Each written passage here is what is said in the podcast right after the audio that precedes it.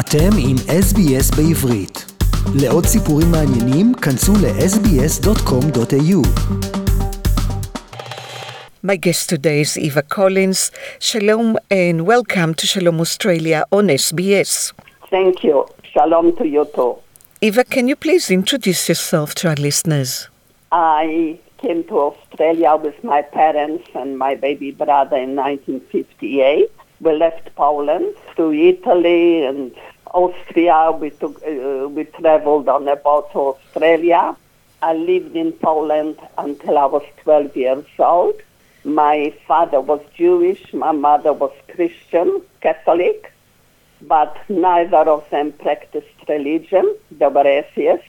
And the reason my parents didn't believe that one should convert to the religion of the other because they took each other as they were. And for them, it would have been inconceivable to ask for conversion.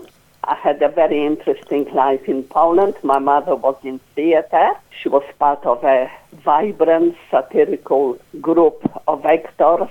And strangely enough, under communism in Poland, there was still a lot of freedom when it came to not a written, but a spoken word. And my father was a businessman. We came here, and in Australia, my mother missed her life in Poland very much. The theater, her group of friends who were very bohemian, but she worked as a makeup artist in Channel 7 and she appeared in some Australian TV shows. She took part in Polish cultural events and my father went into business in Australia. Eva, you took part in a very moving ceremony, very, very special. You received a special award, the Award of Righteous Among the Nations, on behalf of your late mother. Can you please tell us the story? How come she received such a big honor? My mother was from Vilna, which is a town, it's a city, a very cultural, academic university city in Lithuania, but it was part of Poland before the war. And she grew up there. She went to drama school where she studied performance. Her mother was a practicing Catholic. Her father was totally non-religious. He was a concert pianist and he was a solicitor in the city hall. I don't think she ever met any Jewish people. Unfortunately, I don't know how she met my father, what brought them together. But my father ended up in Vilna after the Germans invaded Warsaw.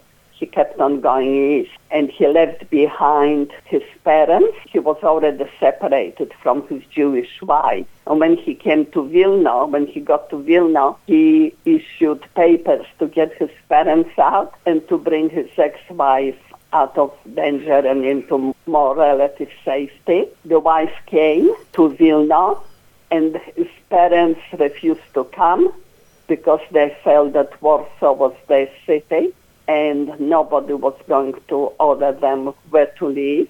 The other thing is my father was well known in Warsaw because his parents and his grandparents owned a number of different family-led bank houses and their name was Skowronek, which means little lark in Polish. My mother was instrumental later in the piece to change his name from Skowronek to Skowronski so as to conceal his identity.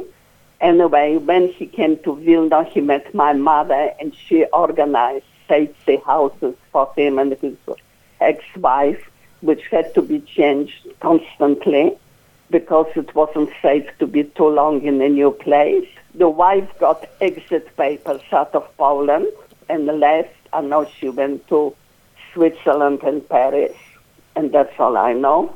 With my parents, one of them got the exit papers, and they wouldn't leave one. They wouldn't leave each other behind, so they stayed together. My mother lived with my father.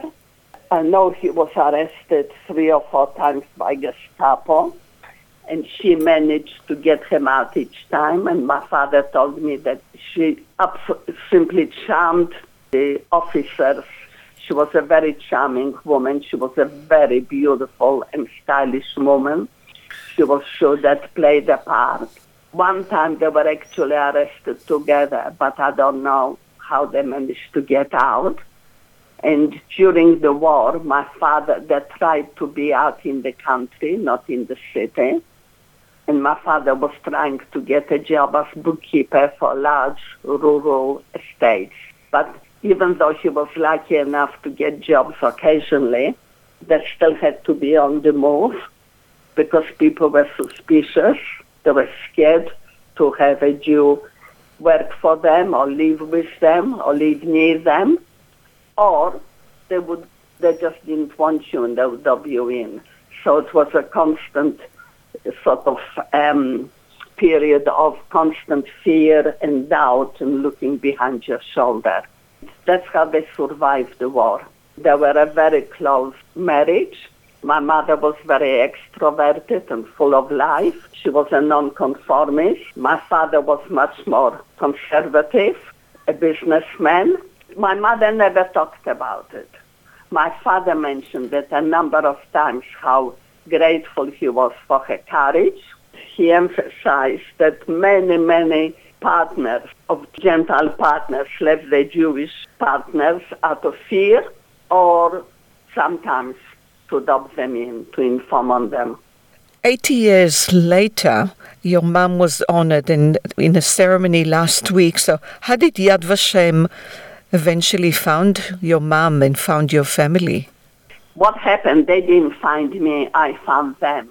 I was instrumental in getting a woman who was a German, who was a Czech German, and during the war, she had two Jewish husbands.